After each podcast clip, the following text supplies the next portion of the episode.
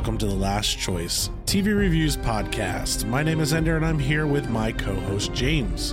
And in this episode, we will be reviewing and breaking down HBO's House of the Dragon, Season 1, Episode 7. Now we're all the way up to 7.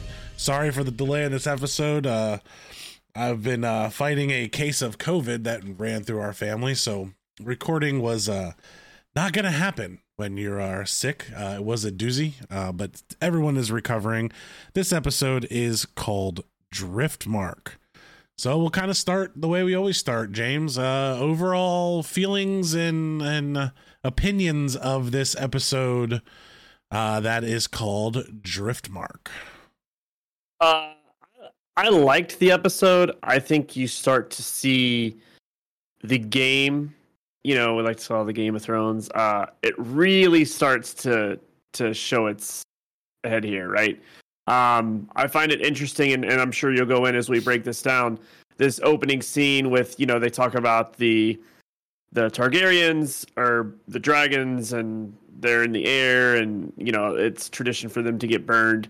Now, of course, she was she was burned but we're seeing her being returned to the sea because for the Velaryons, it's all about returning back to the sea. So that's kind of where we're at. But what I found interesting is this opening scene, this almost like funeral for all intents and purposes. Um, everyone's very awkward. And at first I was like, it's almost too awkward. And then I learned that this was actually the very first scene that they shot with this group of people. And it was on purpose because they didn't have hardly any interaction. So a lot of the awkwardness is genuine because these people really don't know each other. Well, I also think you you get into um, you know for for me the the overall episode I think worked well. Uh, there were some stylistic decisions in the episode that I didn't quite agree with. I think we got our first um, it took a while to get one in Game of Thrones, but we got one here of our our ridiculously dark episode where yeah. you can't see half the things that are happening. And I know this is a very cinematic film. But these guys, when they're directing these these episodes, they have to realize this is a made for television series. So you're not in a completely dark room with perfect lighting and a calibrated machine to be able to handle these super dark episodes because honestly, I didn't know it was that dark. Everyone was like, "Did you realize how dark it was?" Dark it was. I'm in, you know, the studio that I'm in here has my movie theater behind me, which is perfectly dark, calibrated audio and calibrated video. So to me, it looked amazing. I'm like, "What are you talking about?" It's one of the most visually stunning episodes we had. Like there's Which moonlit is, uh, scenes, and it's the complete opposite of what everyone else is saying. Yeah, I love that that you say that because I watched it once in my studio right here with three monitors and everything's like, you know, I can change the lighting how I want and everything looked great. I have great monitors. When I watched it in the living room in the middle of the day to watch it for a second time, I was like, what the heck? Like all I could see was my my house behind me, like everything inside, because the way yeah, everything it, was. It, everyone was there because immediately we have a chat room at work where people were talking about, and they're like, "I couldn't see half the episode." I'm like, "What are you guys talking about?" Yeah, I did listen, the same and thing. I don't want to get, I don't want to get in the comments. Get get a good TV. Listen, half the world can't have a, a no. I have three thousand dollar television. So I, I, have a fantastic television in my room or in, in our living room, but it's you know there's windows all around. And it's mm-hmm. it's it's made for high brightness. It's supposed to be super bright but even there i couldn't i couldn't i could barely watch it. Like it was so dark um which is very different from this show because this show has had very very bright scenes very done but i think they were just trying to create this different feel of you being in driftmark. Like driftmark is very different than yeah. King's Landing and anywhere else that we've been, even Pentos. You know, we've been around um, the the world here, so they're really making this dark, dreary uh, feel because you're, you know, again, kind of like the Iron Islands was, and that's where we got the super dark episodes there um, in Game of Thrones, but. I just wanted to point that out because I know everyone was saying it, and I I honestly did not notice it until like like same as you. I watched it for the second time, um, and and then I watch it for a third time on my laptop. Crazy enough, my laptop it looked fine. So Mhm. Apple laptops just does a pretty good job with low light, but that I had the brightness all the way up, so I almost probably had the image washed out um, from there. So uh, stylistically, I, I get what they're going for, but they need moving forward when we do these scenes. And I know the one people are really upset with in Game of Thrones was the super dark fight scene. Like you missed half the fight Yeah. um in in the Game of Thrones one because you couldn't see it at all. Mhm. Um and I had the same reaction there. I was like, "What do you mean you couldn't see it?" And then you watch it again, you're like, "Oh yeah, um, not everyone is going to have you know three, four, five thousand dollar TV. And even if you have a five thousand dollar TV, if it's not calibrated, your video is not going to be great out of the box. Most of those expensive TVs, the video is not great out of the box. You have to calibrate it. So off that rant of of TVs and different things like that, overall, I thought the episode worked, and I think you got into it here already. We start off this episode with the Driftmark funeral, uh, returning. I would assume either an empty sarcophagus or ashes of Lady Laena to the sea. Um, if this is just some ceremonial piece that they're doing here, um, it was beautifully shot. I think you really got the feeling of how Driftmark does things and how the Valyrians do things different than uh, the Targaryens. Uh, you did mention the difference between the water returning them back to the water and returning them back to the fire or being burned, and she, you know she's getting both here, which is a, a nice honor um, for her. I did have one like we we learned two things here. One, Daemon starts laughing in the middle of it, and I had to rewatch like what because again they're you they're know why he's laughing, right? well, they're speaking High Valyrian, and I'm not. I'm reading it and trying to pay attention to everyone's um, facial expressions while while I'm wa- watching it, and I wasn't really listening to the words that were being said when Daemon starts laughing. So with the second time I went back to watch it, I made sure I paid super attention, and he starts laughing as they're talking about the purity of the blood yeah. the bloodline and how it needs to say pure. And I didn't notice this, but it looks like and so the guy that's giving the funeral speech is the brother of Corlys. of Corlys. And it almost looks like he's staring right at Rhaenyra the whole time. When you cut back and forth, when he's talking about the bloodlines and how it should not be thinned out and it should be pure.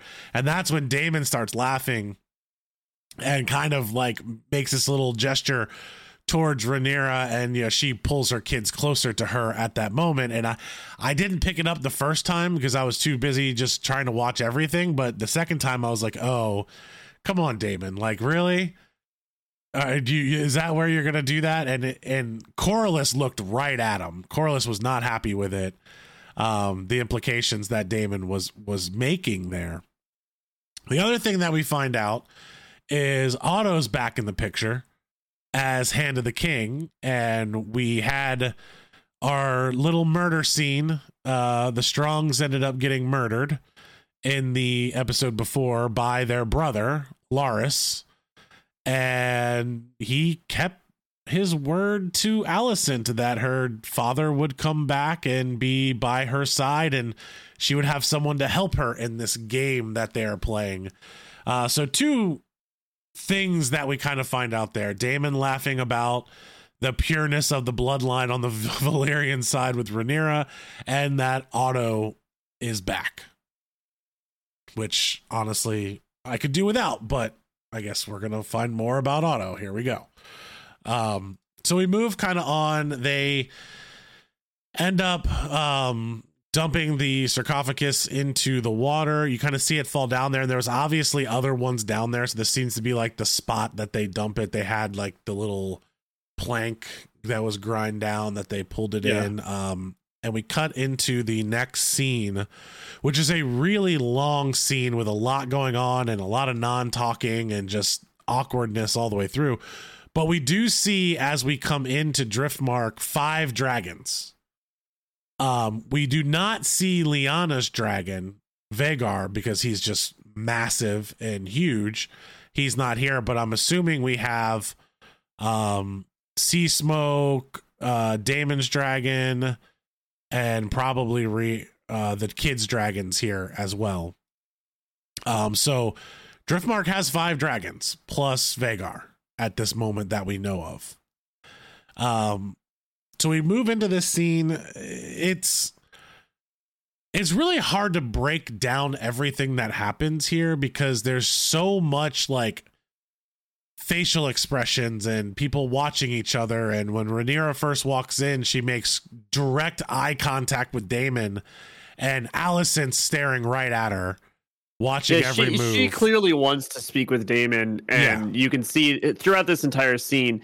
No matter who's talking, they always seem to pan back to them. Kind of, she's like wanting to get to Daemon, but it's almost like I want to talk to you, but I also know we can't talk in front of all these people. yeah there's there's definitely this feel of if i were to walk up to you right now this would start things because he's still banished from the kingdom like his Correct, father yeah. kicked him out again because of the issues that he had with uh, Well, his his brother, right? his brother yeah with Yeah. Vis- uh, Viserys so he's still not I mean he's there because obviously his wife just passed and he wouldn't not have him there and we have a bunch of people made this trip to Driftmark in order to be part of this funeral that we have uh that's going on so uh Rhaenyra ends up walking over to her son Jace and basically she is looking for Sir Laenor. Like no one has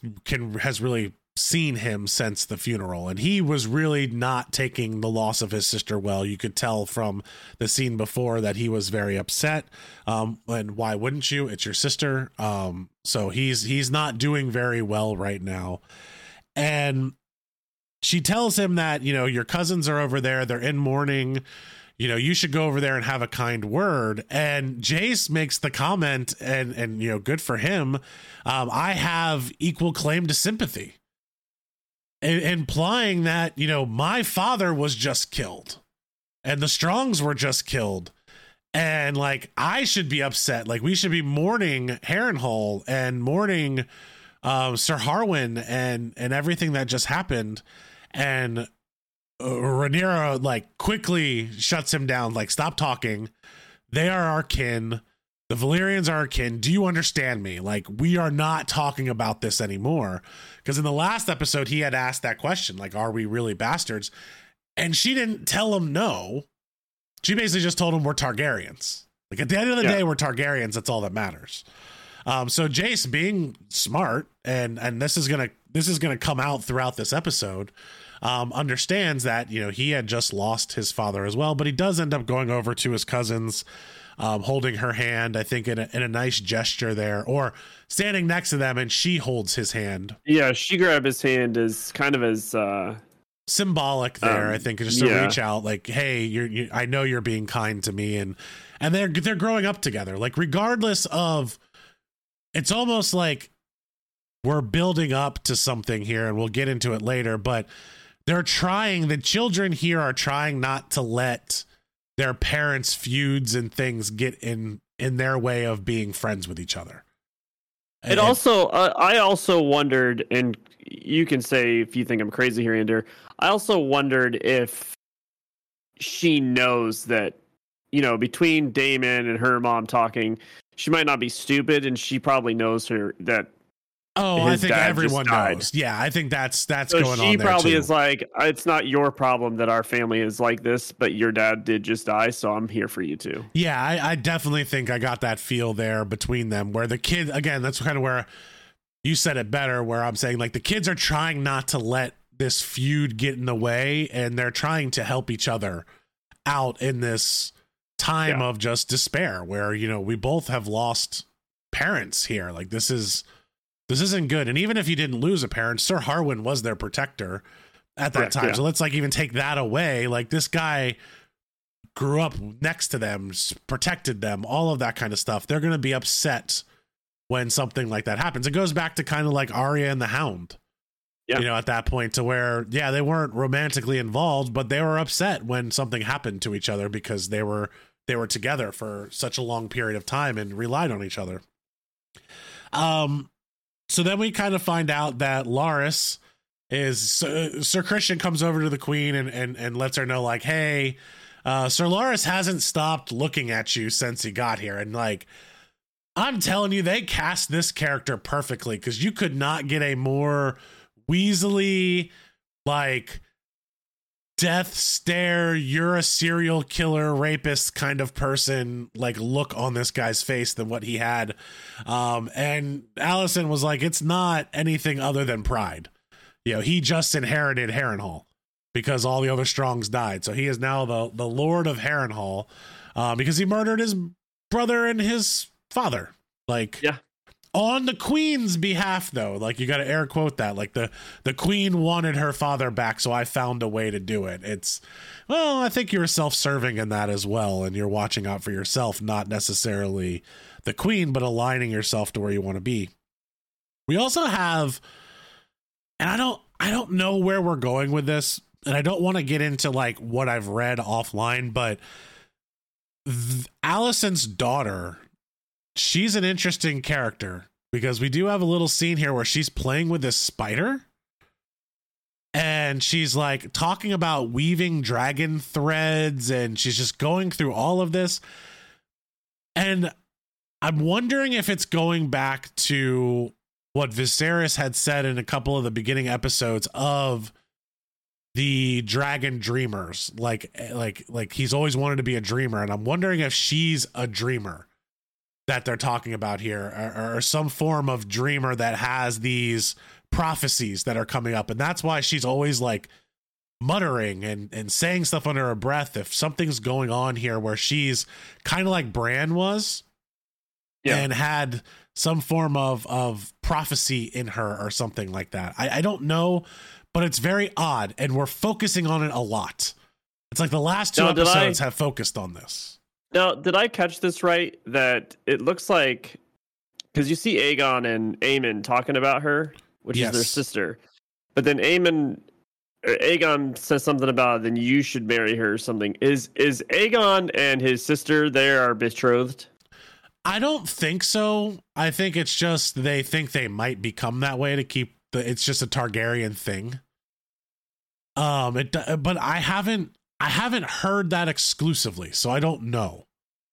Um, but, But, you yeah, know what you know what I'm talking about. Yeah, yeah, Because yeah. he was like, I get what because Aemond says I would do my I would do my duty.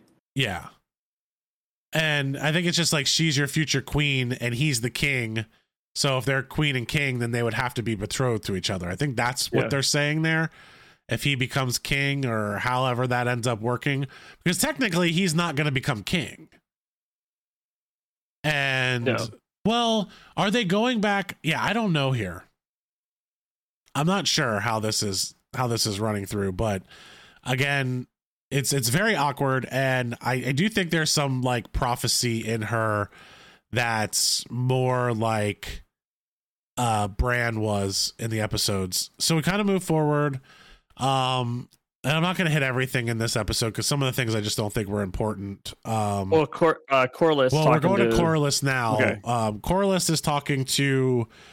I wish I could remember his name. It's not uh, Jace. Lu- Lucius, Lucius. Lucius. Yeah. Lucius, Lucius. Um. Yeah, Lucius, I think. So his youngest grandson, on how he's going to be Lucerys. Sorry, Lucerys. Lucerys. Uh, how he's going to be the um, Lord of the Tides. Um, so his you know his brother is going to be king of of the area, and you know he's going to be the Lord. And I I feel really bad for him, and, and he makes a great point here of where he's like, I don't want it. he pulls a very Jon Snow. Yeah, it, it was it was it was Jon Snow esque, and it was um, yeah. The reason he doesn't want it is because everyone else would have be dead. If I become a lord and I have all of this stuff, it means you guys have already died, and I, I don't want that.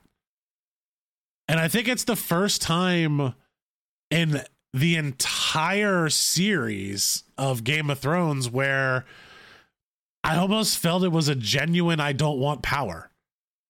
Like even Jon Snow's, I never felt was 100% genuine. It was more of I'm a bastard and it would never happen, so pity me a little bit. But here's Wow. one where it's like, You're on that train. The like. oh, I've always been on that train. Jon Snow wants pity. Oh, I, I've always been on the Jon Snow wants Oh, pity chain. man. we might have to reevaluate our partnership. No, if, if, if you're just wrong there, and that, that is the that's the underlying feeling of that entire episode. Woe is me! I'm Jon Snow. Everyone hates the Jon Snow. Shut up, Jon Snow. Just do what you're supposed to do. Um. anyway, off that rant. But I do feel bad for the kid because here he is at this funeral, and again, the kids aren't dumb. He's also mourning the loss of his father and can't say anything about it at the same time. And here's he, the, you know, his his grandfather telling him, "Oh, you're to be the Lord once when I die." It's like, do we really need to talk about this right now? I, I don't know. Um, so yeah, uh, you have a weird exchange with the queen and Rhaenyra, with just like looks at each other. Um, she then goes over and hugs her grandkids, and then you have another weird like embrace between Aemond and Jace, where they're just like they, none of these kids know how to act because their parents are so at each other. It's like they just don't know what to do. They're they're just awkward. And then you get Rhaenyra continuing to look over at Daemon and they shoot each other little smiles and we just start getting this weird staring around each other. And then Daemon looks up to the sky, Aemond looks up to the sky, and you hear Vhagar. You can't yeah. see Vhagar, but you definitely hear Vhagar and the sun comes down, and then we finally find out where um Laenor has been the whole time, and he's just standing in the water and I can't I can't think the water's warm here. Like is this he's, he's just I think he's just off. numb. He lost his sister. I mean and yeah, he's just standing in the water and you have uh of interesting uh, interaction between Corlys and what everyone knows but no one's going to say is, you know, Laenor's lover here, and he's he's basically tells him to go col- retrieve your patron. Is is the and words he starts he to make a scene until and his brother his stops. Brother him. stops him. Yeah, I, I think he definitely. But I think this is another secret that is not a secret. Oh, oh by, by far, everyone there knows and you know they're just not going to say anything because of the positions of power like it's just you're not going to say anything to to a king on something that he doesn't want to say himself, kind of deal, even though he knows. Uh, the king then comes over to Daemon and is trying to comfort his brother. I think he does a, a good job here as the king, like trying to comfort his brother. If all he did was try to comfort his brother. But here's Viserys trying to be Viserys and, and ask Daemon to come back, be part of his council again. Does he real like can Viserys just start to realize that Daemon wants power. He wants things. Yeah, but I also think Viserys n- needs him at this point. I don't think he no I don't think he feels a lot of trust anymore in what's around him. Yeah. But I also don't think Daemon's been the most trustworthy brother. But Targaryens are known to go back to Targaryen blood. You know, at the end of the Correct. day, we're going to go back to Targaryen blood and trust blood over anything else. And he wants Daemon back. Daemon says, you know, his his home is Pentos. Um, and he walks away from his brother. And then Daemon being the the the great Daemon that he is, and and and the comment that is made, um, he bumps into Otto. And Otto is says, I'm sorry for your loss, my prince. And we already know the history these two have together. It's not a good one. And Daemon has probably, I don't know, top three lines of this series so far here when he talks to uh, his response to Otto. And, and I want to get it exact. What he says is no matter how fat the leech grows, it always wants another meal right to Otto. And I'm just like, yep. Come on, Otto. People haven't forgotten. They exactly. they know what you are. Daemon knows what you are. The king may have brought you back because Alicent asked. But this isn't because we trust you anymore. So don't act like we're in a new game.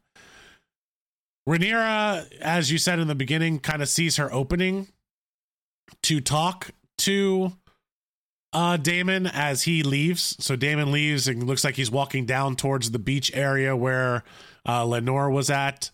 She tells the her kids to go back to bed to get to bed and you have this weird scene where Otto hears the whole thing and kind of has this weird stare.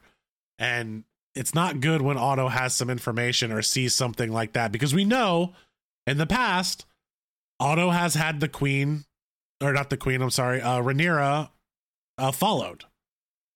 Um the one thing that I didn't mention when he was talking Daemon was talking to his brother, he does make the comment of how um the gods are have been cruel to the king with how much he's breaking down because all the characters haven't really changed over the the time they uh, since they've grown up but the king is really degrading fast Yeah. i mean he is sick um almost to the point to where um you just don't know like the last trip he made here he almost died. You know he passed out in the hall uh, in in the like courtyard when he got back. So i i don't know if he makes this trip back home or not at this point with how things have been. Um, then we get into the super dark scenes where everybody was really upset. Uh, we find Aegon is drunk in a stairwell, and And this is the second episode in a row that Aegon is just a complete waste of space, really. But you know, from Alicent's point of view, and and and I'm sure you're about to get into it. This is the this is the person that they're trying to say should be the next in line from from that side of this whole game. yeah, and that's And why he's Otto's so pissed. Worthless. Yeah, this guy is completely. You know who he reminds me of? Of the uh, Lannister in the beginning. I can't remember, like Jason Lannister, where Yes. he, he was trying to like. He's just completely worthless. He's there to drink wine, have sex, do whatever he wants because he's a lord, but he has no ambition whatsoever. He's like Theon Greyjoy at the beginning. Kinda, but I think yeah. I mean, it just He just wants the title. He could care less if he's Yeah. anywhere. He'll go anywhere. He just It- wants the title because he thinks he can do whatever he wants. yeah, just it's just not nothing's happening here. So we kind of move forward through the episode. We get to um we're hearing the dragon again and Aemond uh, is decided that he is going to find out where this dragon is. He kind of walks away and he starts going uh for this search. He's looking for where Vhagar is because you can hear him and no one really knows where he's at. And Vhagar, as of right now, doesn't have a rider, and we know Aemond doesn't have a dragon. So, not sure what's going to happen there. We'll kind of go through that as we get a little bit further into it. Then we move into the the queen that never was and Corlys talking in their chambers about how she feels that Daemon killed her because Daemon wouldn't let her come home and she wanted to come home and she needed their maesters there.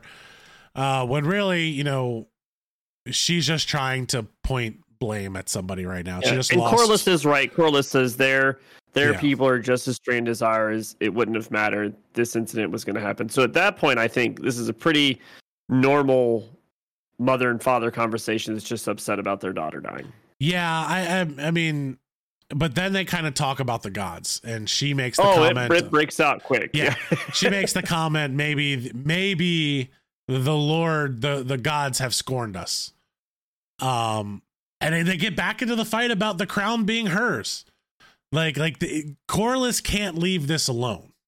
he can't let it go. It driving her nuts. She's like, I, "You're the one that wants the power. You're the one that wants to go," which leads them into talking about. This opens the door for her to talk about um, who's going to take over Driftmark, Yeah, and that they should make an announcement now. And this flips Corlys off. You know, he she basically says we should we should name our oldest daughter to take over Driftmark because she's pure of blood. This comes back to the whole blood thing, which I also find interesting because she's actually Targaryen married into the Velaryons, right? So she's like looking at this from the Valerian side of things. She's like, with the blood, with the blood. and I know you're going to break this down a little bit more, but for all intents and purposes, Corlys basically ends the conversation. Says in the history books, no one cares about blood. People only care about names. So he still wants to stick with Lucerys, even though the whole world knows that it's not. He's not Valyrian, but it's because the name. All he cares about is the name that will be put in the history books, because no one will remember a hundred years from now what Lucerys looked like. But no one. But but it's funny. I I think you summed it up perfectly. But if you go to Game of Thrones, what got Ned Stark killed was him going back through the history book and looking at what people looked like. Because black of hair, black of hair, black of hair, blonde of hair. Like, oh, wait a minute, we had a bloodline change here based off of what we think looked someone looked like. So I just thought it was very funny. Like he says, the only thing they remember in the history books is a name. But the thing that got Ned Stark killed wasn't the name, it was the fact that he was looking for a bloodline issue. And all the bloodline issues seem to have started right here. So we're back to where all good. these bloodlines it, start to cross. Exactly. It's a really good point on this is where it all started to break down. Yeah. So you have this. And I, I laughed. I laughed a little bit to myself when I was watching the the funeral scene and see all these people and the lines being drawn. And I thought to myself, they're here mourning the loss of of this girl that the king could have betrothed in episode two and none of this would be happening. Oh, I know. And but if you think about it, it's just amazing set... how many sides are drawn now because of that one decision. Yeah, all all this was, and it was all set up by Otto. Like Otto set all of this in motion because the king had no desire for Alicent. The king had no desire to remarry. Yeah. Let's go back to this. Like none of this would have happened if Otto hadn't have set in sent Alicent to his chambers to start this and started weaving the story of you must remarry, you must remarry, you must remarry. And now, after this remarry has happened, the bloodlines are starting to get, you know, crossed. And exactly that's why I think you also have to, if you look at it from Corlys's point of view, he knows that the kids aren't his sons. He's not an idiot. So he can't look at it as pure bloodline he has to now change his perspective and say, no, it's about the last name. And if I say it's about the last name from here on out, and we no longer care about bloodline, then I've protected my family and set them up to rule for years gone end, and no one can talk about bloodline at that point. But that's not Targaryens. Targaryens are very much still bloodline oriented um, as we move forward. So then we get uh to the Daemon Rhaenyra scene with them walking on the beach, talking, and and uh, you almost get the um flirtatious vibes that they had in I don't even remember the episode, episode three, I think that we were there. Um, and they're talking about you know all of the things that has happened over the course of time and the kids and Sir Harwin's death and that she should have forbidden him to leave. Like she could have had the power to stop some of this to happen. And that there's the ghost stories of Harrenhal about um all the different things. And the one thing is Daemon is not believing that this murderous happenstance because there is the story of the ghost of Harrenhal. People die there all the time. Crazy things happen. Daemon's not an idiot.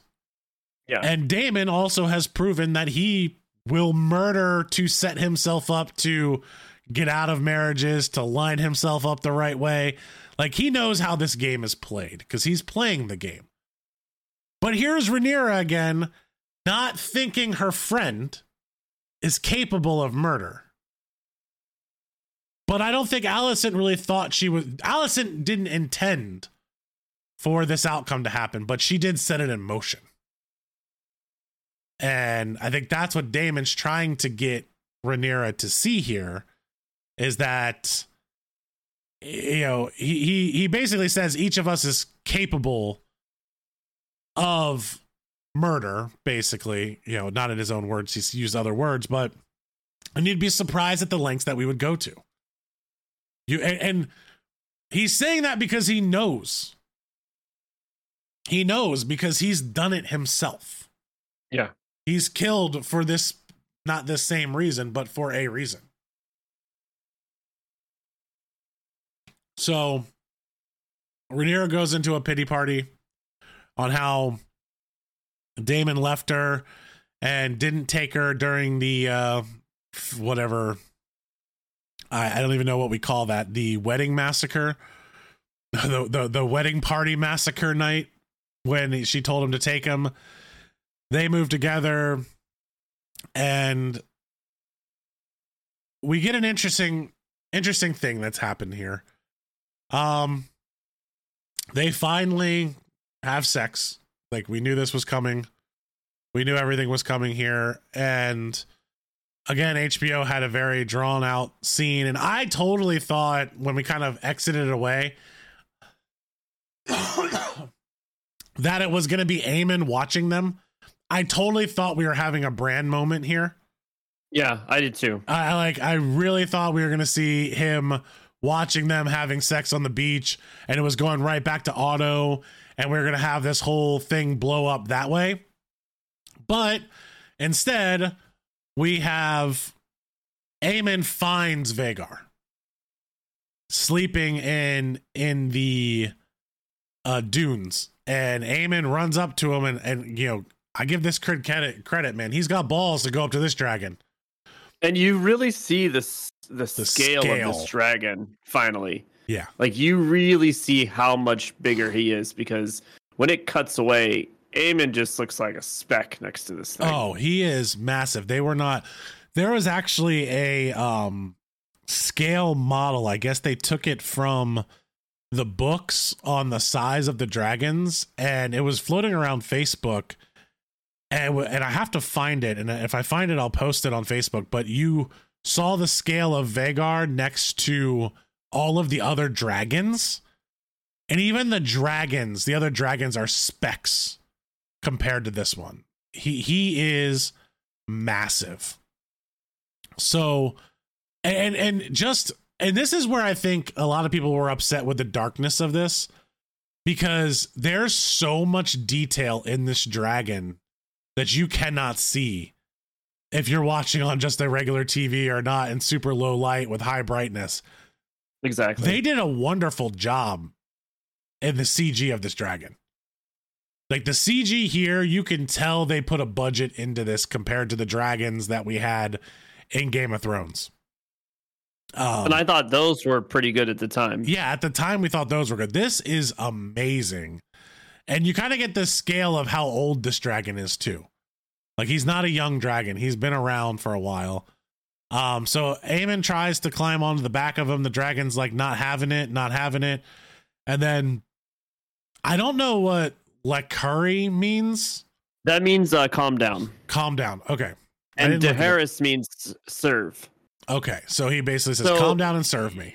Yeah. So basically, what I what I got out of this is that um Aemond eh, he doesn't go to this dragon timid like you said. He he the balls on this kid. He's straight to I'm gonna climb this. I'm gonna claim this. I'm gonna get on this saddle, and he immediately is is trying to control the dragon versus like walking up like sympathetic, trying to be like the gentle giant, you know, rubbing him on his nose or face. Like he wants to basically sh- show this dragon I am I am Aemond. Yeah, and it's it's interesting because there's also a contradiction here between uh the way he is controlling this dragon to Viserys, who was the other one that had ridden a dragon of this size. Um, where where Viserys is like, yeah, you don't control the dragon. The dragon's gonna either let you ride it or not. Like Yeah. he's just like, I happen to get lucky that it let me ride him.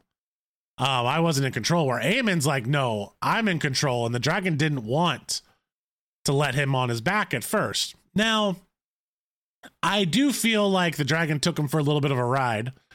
He does get on his back, Oh, and listen. he was uh, he made yeah, sure if he they- fell, you're not going to be my rider. If you stay on, you're going to be my rider. Yeah, when he finally gets on top of Vhagar, I mean, if you are listening to this and you didn't get a chance to watch this, or maybe it was your your room was too light, go find somewhere dark and try to re- rewatch this scene because this is the scene I think where people are really upset about being too dark. There is so much that happens in this dark space and this dragon going across the water the visuals and the and everything that I think that they put into the scene was absolutely amazing. I mean, it had me. I don't know about you, but it had me on the edge of my seat because up to this point, I've always kind of felt sorry for Aemond, right? So I am just like, holy shit! Like this kid's gonna die because Vhagar is taking him on a ride for the ages, like you said. It literally looks like how to Train Your Dragon, yeah. except if Aemond falls off this dragon, that dragon ain't swooping down and no, kicking him back. It's up. not saving him. It's not saving. no. This dragon stretch. is trying to toss him. It's like riding a bull. Yeah, it's it, this is good. this is the you have to claim your right to be my rider, and that's and that's what I think the dragon's doing. And I think this is also probably now if you think about it, here's Aemond doing this. Could you imagine little Lady Laena doing this when we first met her? Because yeah, she crazy. took Rhaegar too, so that means she had to have done or Vhagar. she had to have done this the same way. So I, I just couldn't imagine that. So then we kind of cut to the girls um, seeing that their mother's dragon is being ridden. They have no idea who is being ridden, and they end up going and waking up Jace. Um, and they, they wake Jace up and basically say Vhagar's been stolen. Like someone's trying to to steal Vhagar and they head out somewhere. Then we cut to the queen on her back in the little, you know, sex hut that they have on the beach. Um, and Daemon's just standing there staring out. And I think he sees that Vhagar was being ridden as well. You know, he, he had to have heard that. I'm just wondering if that's what got him up. And then you see that is what got him up because Vhagar is flying over top of the castle and landing back at the castle now. And I mean, like, completely destroys the little like area that they yeah, were dining at on? when he yeah. lands. Just destroys it completely. Um, which is probably why Vhagar wasn't with all the other dragons because it just wasn't a large enough area for him to be. Um, so Aemond basically becomes a badass at this point you know, I just took the the largest dragon, and he's he's walking like his shit don't stink right now. And the only way I can explain the next part that happens in here is um all of a sudden we entered Lord of the Flies. So all, all of this like tension between the children implodes here. Um because Aemond comes back and they're like, "It's you. You're writing." It's uh, they makes the comment about the pig, and well, my favorite line here is that um, he starts to walk through the dragon pit tunnel. I'm assuming it's a dragon pit of some sort, and he says, "They say uh, it's him," and he says, "It's me." And they're like, "What are you doing here?" And she, they, he says, "She says Vhagar is my mother's dragon." He says, "Your mother's dead." And then he's like, and Vhagar has a new rider. and all I thought was Captain Phillips. I am the captain now. Yeah, I am the captain now. I, I like also... he was not playing. Aemond was like, no. no. But the girls are upset. They're like, she was mine to claim, and Aemond, rightfully at this point, in my opinion, her. says you should. Then you should have claimed her. Yeah. If Vhagar was yours to claim, why didn't you claim her? And they they were mourning the loss of their mother, so I don't think they had thought about it, but all hell breaks loose in here. The, they start fighting. They start beating them up. The it's really, um, one of the girls gets a good right. Oh yeah, she right nails on. them. Velaryons. He has this rock that he's trying to smash their heads in with, and then the youngest one pulls the knife out and they throw dirt, and he slashes this dude's Aemond's eye, just splits his eye open with this knife, and then the knights guard shows up like like no one else was following them. So somehow they all got out and no one was watching them. Yeah and and i like the look that sir harold has when he breaks it up because it's like oh sh- like we might all die for this yeah yeah he was like, like he uh, looks scared to death that he caught them doing that, that this is now what's going on yeah so it's it was a big fight, and we've got a broken nose, um, a slashed out eye. The girls were, be, you know, beaten up. I mean, there it was a fight, and they end up going back to, uh, I guess they're in the the Driftmark's like court area is where they're at. I, I, they see the it's like the king room, the throne room of Driftmark. The king's in there. Um, and every it, it just there's so much to unpack in this little scene that they have. The biggest thing is everyone's coming in at different times, and it's it's that whole he said, she said, what really happened, what didn't happen. All the parents are here, and the feuds that we have have have boiled over to our children. And and this really is, where... is, it really is this it, it goes back to you know right before he got his eye slashed he called jason his brother bastards. bastard. Yep. It goes back to that. And yeah so so yeah I, I sorry i missed that point that point. He the reason why the fight escalated so badly and i think ended up getting to it one he was trying to bash his face in with a rock. And then two he called them bastards and that's what we're gonna end up getting into is like where where this all is. Jace was gonna kill him, and, and the kids are going nuts, and, and the king just wants to get like, what happened? Why did this happen? And why can't we all just get along? I'm too old for this shit.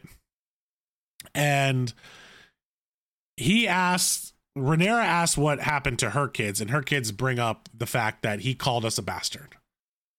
So we kind of threw away the fact that it was a dragon issue here like it started because of the dragon issue, but it ended because he called them a bastard.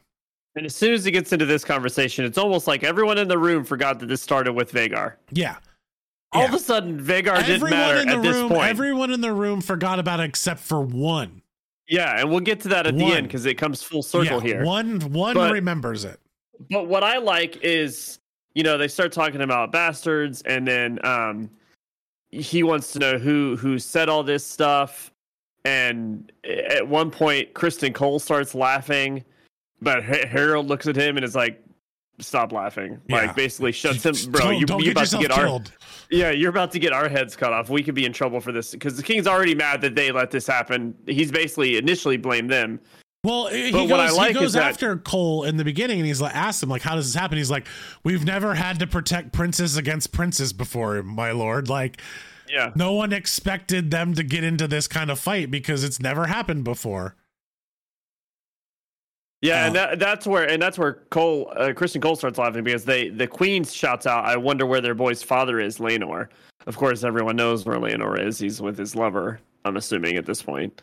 Yeah, yeah. So you've got all this going on, but they but uh, the king eventually just loses it on his on his uh, Aemond. son Aemond, and he's basically no, sorry, forcing him. Um, well, he loses no, it on Aegon first. He want well, he want no, he wants Aemond to say who told him. Well, so and but he goes to Aegon the, first, and Aegon is like everyone knows.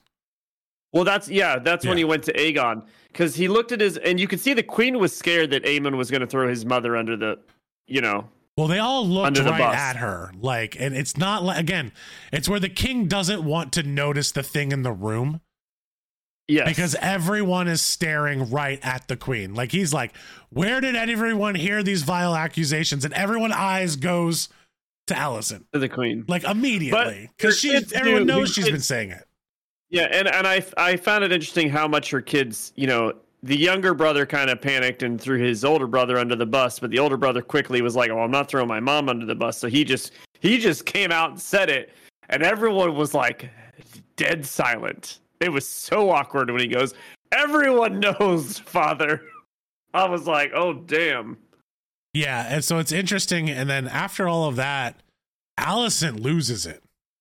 This, this, yeah, the norm- king basically, yeah, because the king shuts it down, right? Yeah, the he king is says- like, there's nothing we can do. We can't bring back an eye. There's nothing we do. I do want to point out, though, the whoever made the decision to have Daemon leaning on the door the way he is in the background is so Daemon and so perfect as he is watching this unfold with this the smirk on his face and watching his brother's world implode And just the way he walks into the room and he just folds his arms and he leans up against the wall like let, let the show go, guys. Let the show Yeah. go. And it's his kids. Like, like that's the part that Daemon's not getting involved in this and two of his kids, rightfully his kids. Like that bastards, not anything. Two of his daughters are in in this whole thing and it's just so Daemon to sit there and be like I'm going to watch this unfold. I'm going to just sit back and listen and find my spot here. You know who's missing? Otto, Well, Otto's in the room too. but n- saying nothing. He's not saying anything. Which again, two of your smartest people in here, the ones playing the game the most, and I don't think Daemon's playing much of a game, but knows how the game is played, aren't saying a word and is letting all of them implode. Now the interesting Well, what's the number one here- thing you've always said? don't give them too much answers- information. Only answer questions that are much- asked. And they're not being asked anything. No, they're not being brought into this right now. Now, the thing that's very out of character here is Alicent. Alicent normally is calculated, smart, plays the plays the part, but her kids are involved, so her emotion is getting the best of her here. And she basically says, "No pun intended. I want an eye for an eye." Like that's Yeah. what she says. I mean, because the king says, "What would you have me do at this point?" And she's like, I "I, want restore her. the eye." I want." Yeah, he's like, she's like, "I want to take one of her son's eyes," and everyone in the room is kind of like, "Are you?" Even the people that probably agree with her that everything is wrong are still looking at her like, "What?" What? Yeah. What? Like this isn't this isn't gonna happen. And the king even looks at her like, "Are you kidding me? Did you just say this?" Like, no. and I I'm, like I'm that. out of here. I I thought that. It, I, I was nervous at one point because she looks. Who does she look to? And there Cole, and and commands Cole, and he doesn't him do to do it. And that was the first time I think we've seen where he didn't do something where either Rhaenyra at one point or Alicent has tried to get him to do. With all the back history with with the Queen, Alicent, and and Cole, the fact that he stands up finally and is like, "I am your sworn protector," not like basically he's like, "I'm I'm supposed to protect you. The kid's not trying to kill you." So Yeah, he she says you are sworn to me, and he says as your protector, my queen, not as your mercenary, not as not as your assassin. You have that other guy to do that. And I think that's what Cole is trying to get to the point because Cole knows Cole's not dumb. He may be as much as much as a pity party he can be like he's the Jon Snow of this, like pity me. Um, sorry, I had to make another Jon Snow Oh, pity party comment. Um, but you know, as much as he's been there, he, he's like, I, I'm sworn to you as a protector, my queen. I'm not sworn to you. And I think Sir Harold like really respected that comment from him because Sir Harold looked over at him like, Are you gonna do this? Like, please don't do this because then I'm gonna have to kill you. And he's like, No, I'm your protector. No one's trying to kill you here. Like, if the kid picks up a knife and tries to stab you, yeah, I'll kill him. I won't have a problem with that. Um. so anyway, the king. the king tr- finally makes a final demand. Yeah. He basically makes a law that says anyone that questions the legitimacy legitimacy of the birth of my uh, grandson grandchildren will lose their tongue. yep. and you kind of think it. everyone uh, you at this point it's like she's mad you can see but it's like it's like that was it everyone's gonna walk out and everyone's going to bed but ender that is not what happened is it No, no. Um. somehow queen- it gets worse the queen was not having it and basically she rips the dagger out of and the dagger The let's make sure we, everyone understands the that. dagger the dagger that has the prophecy on it and goes after Rhaenyra. And she's trying to kill her basically. She wants to stab her. This is the first time that Otto speaks up this whole time. He basically like release the blade Alicent you're fucking this up for us girl you're messing things up don't do it um And I've and, and just as he, what's interesting is you said Otto jumps in speaking for the first time. Someone else does something kind of in this room for the first time because Cole now goes to try to get to the queen's side, and Daemon, stops, stops him. Yep. So Daemon, Daemon stops, stops Cole, and it's interesting how Daemon stopped Cole because Cole didn't put up much of a fight when Daemon stopped him. You would have thought Cole would have tried to fight through Daemon in order to get there, but Cole kind of makes eye contact with Daemon and realizes like, okay, this is not my position. We have to let this play out because it's going to end bad for me. Daemon protects Cole here. I, I think he's protecting Rhaenyra, but he's also protecting Criston Cole at the same time. Because this wasn't going to end well, because it's not like Rhaenyra doesn't have an entire kingdom at her back right now. She's in Driftmark. Like, it's not like Alicent isn't blood here. Rhaenyra is ish, at least by I mean, anyone that defends either side of this and, and goes too far is probably going to die. Yeah.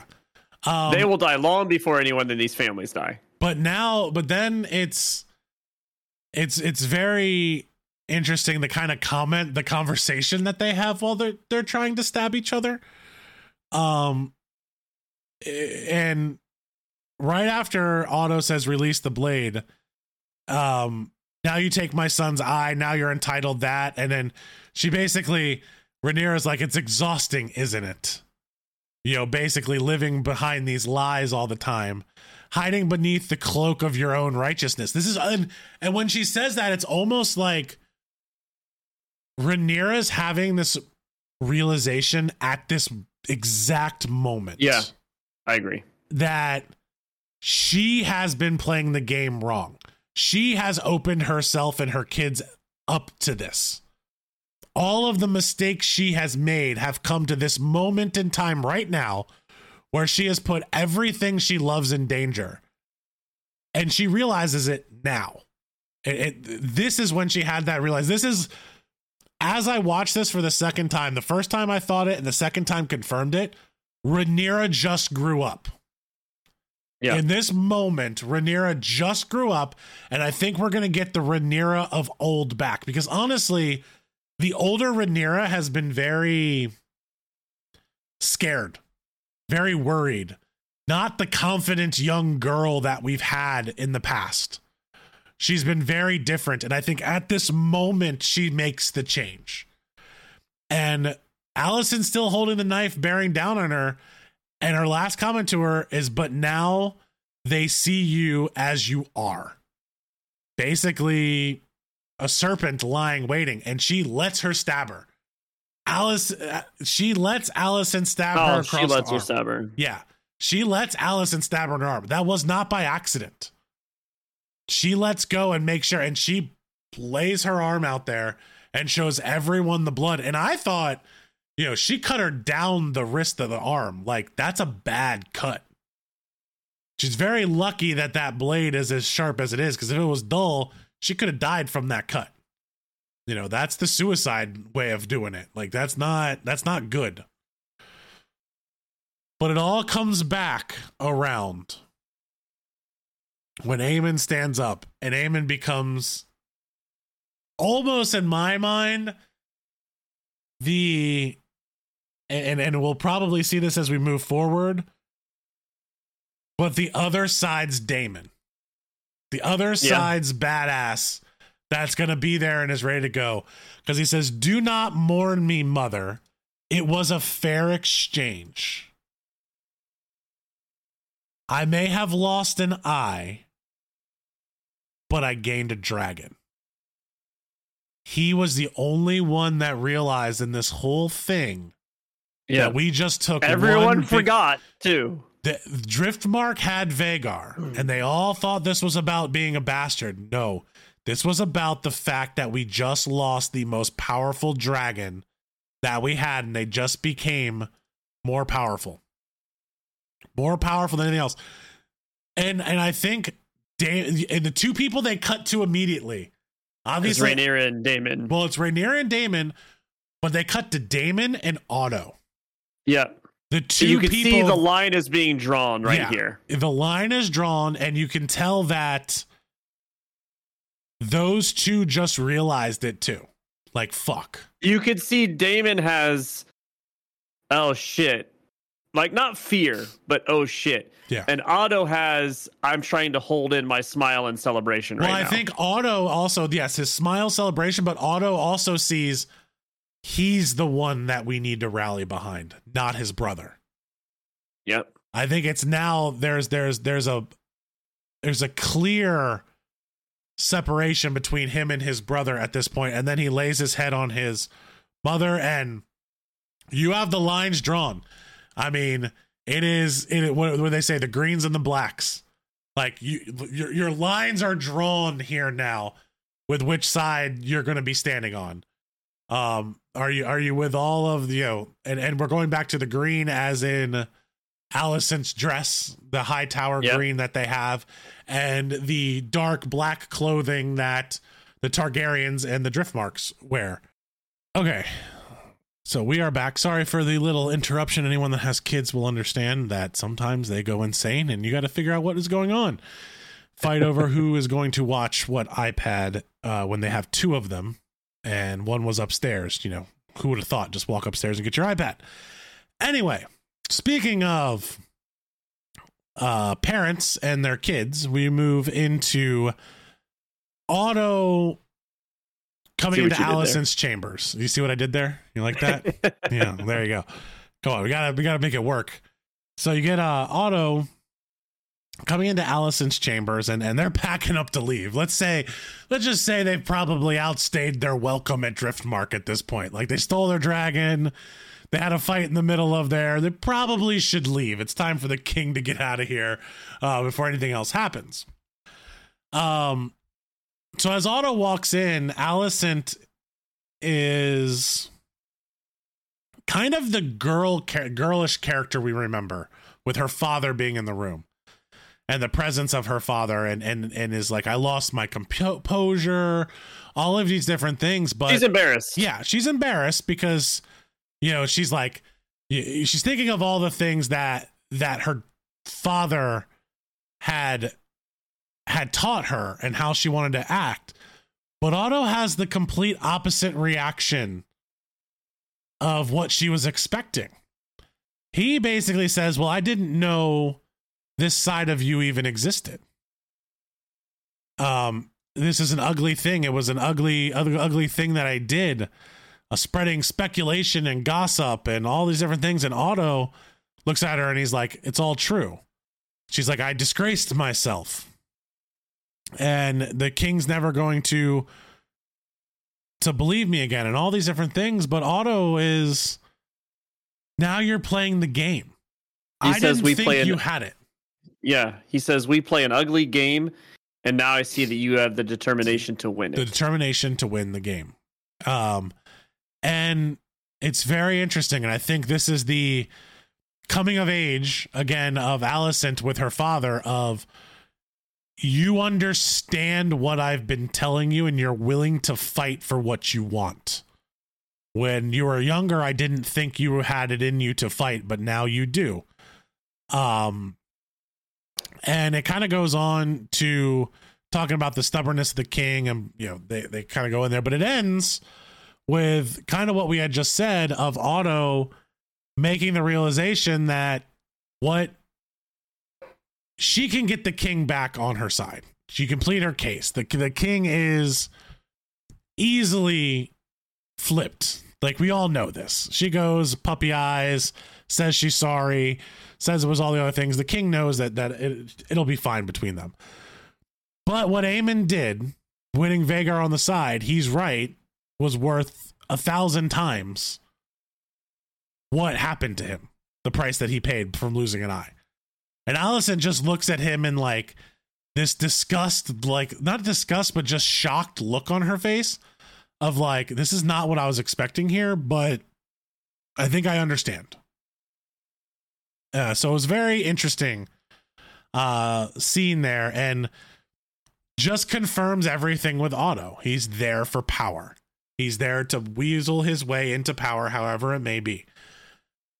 Then we move into Rhaenyra's room, and man, that's a wicked wound. Like, did we need that close up of the needle going through her skin? Gotta show how much it hurt. I mean, it did make me cringe because I've you know I've had my fair share of stitches, but man, I couldn't imagine doing it with that large of a needle that they had and no nothing numbing it. Whew. That, that, you can tell just- she's in pain. Oh, too. it it made me hurt. Like I've I don't know, have you have you had stitches before? yeah. Okay, so you know, like even when they numb it, you have that sensation of it going through your skin that still makes your stomach cringe a little bit. You don't really feel it. I couldn't imagine what it would feel like to have to sit there and do that with how big that wound is. Um, so Laenor comes in. We finally find Laenor, who uh, was wasting away in his self pity, and he's super upset. And and he embodies his character here. I feel of being the proud knight that he is and the honorable man that he is of I screwed up. I wasn't there to protect you. I wasn't there to protect my kids. I failed you. Um, and he's basically devoting himself to Rhaenyra here and the kids and, and to be a better father than he has been. And that she has held up her side of this bargain they made when they were kids a long time ago but he does feel like he hasn't lived up to his. That's, that's kind of what I got from this here. Is there anything else that I missed there? I think they no, kind of. I mean, I, I mean, I do think that it's like I think he has all this sadness and regret, like you said, but she kind of laughs and like has no, she has no ill will or blame towards him at all. No, she doesn't. I but I just think it, it's him. You know, he talks about the stepstones and that you know his his lover is going to be going to the fight and he's not going to go because that was a big issue in the beginning where you know he's like I get out of the way of the storm, but with his daughter passing, with all of this attacks that are happening, uh, his daughter, his sister His passing, sister. Mhm. with all of the attacks that are happening, um, you know, he just feels like his his place is to be there with her, and you got to accept that as as him being honorable to the agreement that that he has made, and now he's going to live that agreement. Um, then you cut to the you know the chariot that follows them everywhere. Uh, Alicent and the king on the king- perfect road on the that you love. Come on, it's too perfect. It's too perfect. Like they didn't have it was it's not a cobblestone road, it's a perfect road. Um So you move to the king that's in there, he's not doing really well. Alicent tries to talk to him, he just like waves her off. Um then you have like a little scene with uh um Corlys and his wife and they all just kind of watch Vhagar fly away with the ship. And he is massive. and he is massive. And you start to see like, okay, they did make a a a trade here, um, and this trade was was a big deal. Um, then we move to Daemon and Rhaenyra talking again about how fire is a fickle thing and House Targaryen, um, how it's cost them both what they loved most and they kind of talk about Daemon kind of brings up how the sea is your escape, or Rhaenyra says the ski is your escape and fire is your prison. So maybe the Velaryons had it right to worship the sea and not fire. Um, and it's th- this is kind of how they end all these episodes, where they just start cutting around. Seems like at the end of the episodes, you start getting these cuts. Um, Larys comes up to the queen and did he ask what I think he asked here? If the queen wanted something specific? Like the queen wanted an eye? Yeah, yeah. Basically, I think he was just saying, if you want something, I will. Yeah. He's basically reconfirming that I You already proved to you that I will do anything you want, and you Yeah. will never be held accountable. But like, And it's I like really finally, wanted- Alicent's like, Alicent's like, uh, no, no, no, we're good. He basically just says, whenever you're ready, Queen. Yeah, and, I, and it's me. just like this confirmed to me this guy is willing to do anything. Yeah. He's willing to do anything. Like he's like, I'm gonna go get the kid's eye. You said you wanted an eye. Okay, I'll send one of my guys in there to retrieve you an eye. And Alicent's just kind of like, you're gonna make me spell this out for you. Like, don't do that. I don't need you to do that. Um. So then we go back to Rhaenyra and Daemon, and Rhaenyra says, "I need you, Uncle," and starts a interesting um comment in High Valyrian that she cannot face the Greens alone. Let us bind our blood. Like Aegon the Conqueror did. It always goes back to Aegon the Conqueror Yeah. and all of his sisters. So I want to say I called this like in Yeah, you episode did. The three. first episode. Episode one. Was it one? One. you Um, said you think that their very first meeting there in the throne There's room. just too much going on here. And she proposes a marriage between her and Daemon. But there's one thing standing in the way. Laenor. Um, Laenor. She's already married. So Laenor has to be dead. Well, I mean, no problem. Daemon's already done this once. Daemon's done this once, arranged someone to be killed or get it himself. Um so Daemon decides to put his Obi-Wan cloak on. Uh that's all I can think of every time yeah, he's in every it. time. It's just Obi-Wan is running around and he goes to Qarl, Harl, uh Laenor's lover. lover, basically. um, and basically offers him lots of money to publicly murder Laenor, and that you know across the sea he can live like a king, where names and everything don't matter, and he needs to make it a quick death with lots of witnesses. So yeah, this is getting a little interesting here. After he, after Laenor basically says, Rhaenyra, I'll do anything for you. Rhaenyra's first thought behind that is, okay, let me go kill him and be with Daemon. So then we move into like the chambers, and Daemon takes some random dude out, like just busts in, just chokes this dude out.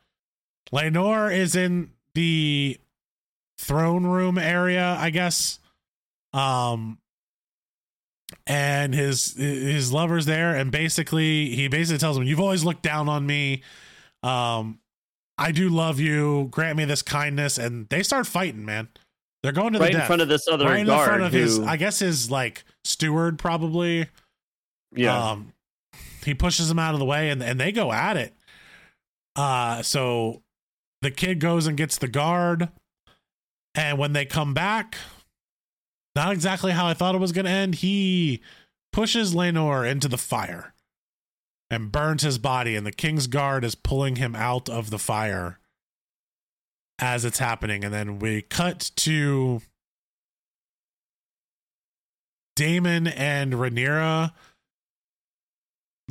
doing a blood pact wedding. I guess this is how Targaryens do it. Like they cut their lips and their hands and the blood and very awkward, but they are getting married. So their bloodline is there. And you have I don't know who in the world is doing this marriage here, but you got a maester, you got him. I guess they're are they in like Pentos? Like did they leave? Are they like they can't be doing it in Driftmarks right now. So I mean, I kind of thought that they were still in Driftmark, to be honest, yeah, it does look like it. Because his. kids I are mean, this is a Yeah, Yeah, I think that this happens literally within. Yeah, I don't know what the time frame is or whatever happens, but the kids are there, his kids, her kids, they're getting married. Um super awkward. Then we cut after they get to go through the marriage ceremony and and I, I kind of drifting over that, but that's a big deal. Like you have now Rhaenyra has basically just said F off father. F off Hightowers. I'm creating my own bloodline here. And regardless of how the Velaryons feel about it, they're kind of stuck because their grandchildren are Daemon's kids. So like Yeah. by that Mhm. by default he pulls that in, but we already know that Driftmark and Daemon have worked together in the past. Correct. and didn't necessarily like the way the king was doing that. So doing different things. Now the question comes into can the queen that never was and Rhaenyra get on the same page? You know, does Corlys have some other agenda to get her back in power? But Corlys really cares about a name, but the name is gone. Like Corlys loses that name now because it's Targaryen to Targaryen. So if you really think about that, he has no claim anymore. So does he even have loyalty to Daemon anymore? Does he have loyalty to Rhaenyra anymore? Because he's got to imagine that they get married minutes after this happening. They're gonna uh, assume that they killed him. Like, come on. Yeah. But again, he said make it public, say what it was. The steward's there seeing them fight because you disown me. It's his lover and him getting into a quarrel. Are they going to believe that? But then the the plot turns.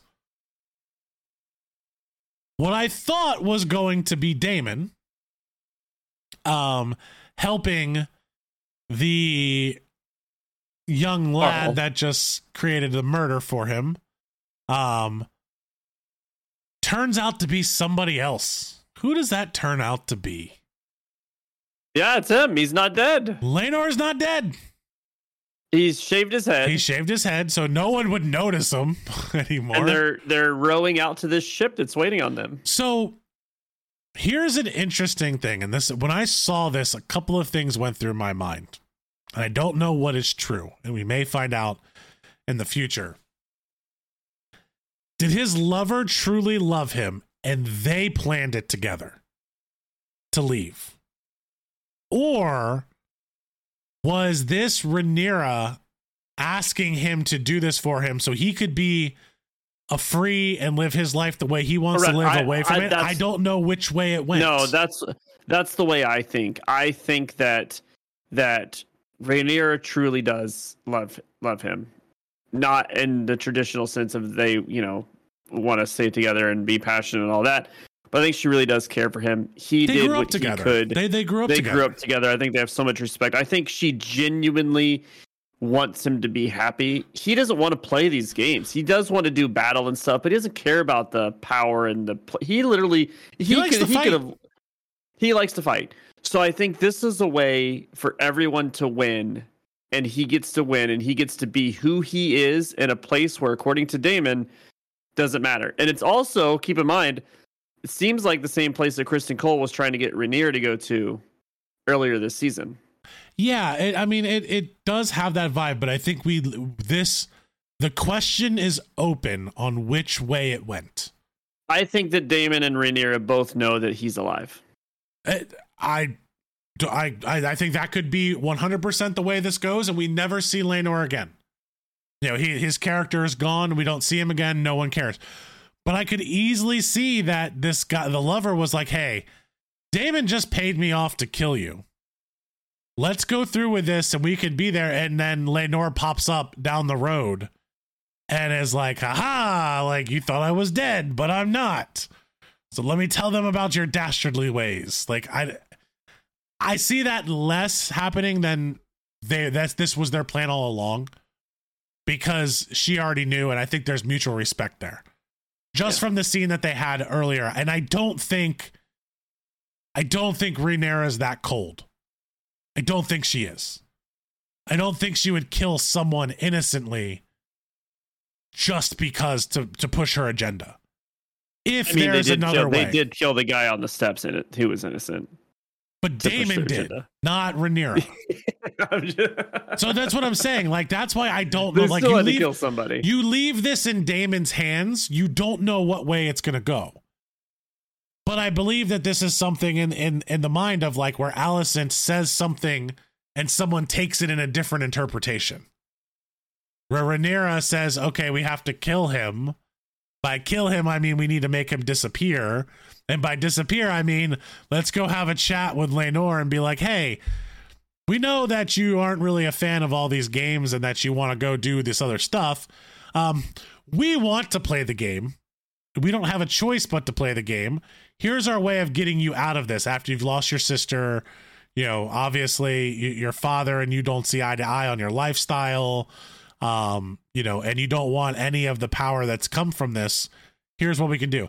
I still find it hard to believe that a man in Westeros is walking away from any type of power. Like at the end of the day, that is not how any of them work. But he's not dead, and we'll have to see what happens with his character down the road. I don't know. All right.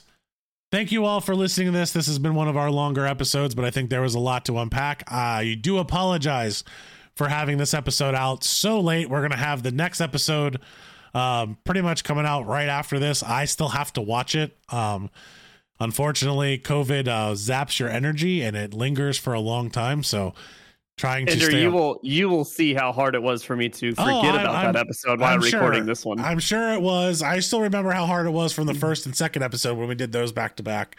Yeah, absolutely. But I promise that we are back on our schedule moving forward, barring any other crazy development such as COVID and all the other random stuff that could happen. But James is back. I'm back. Thank you for listening. Please, if you like the content, uh, subscribe to the podcast, like the video, leave us a comment, and also check out lastchoicenetwork.com for all of our other podcasts and links to our YouTube channels. I'm Ender. Thank you for listening. My co host James, we are out. Have a good night.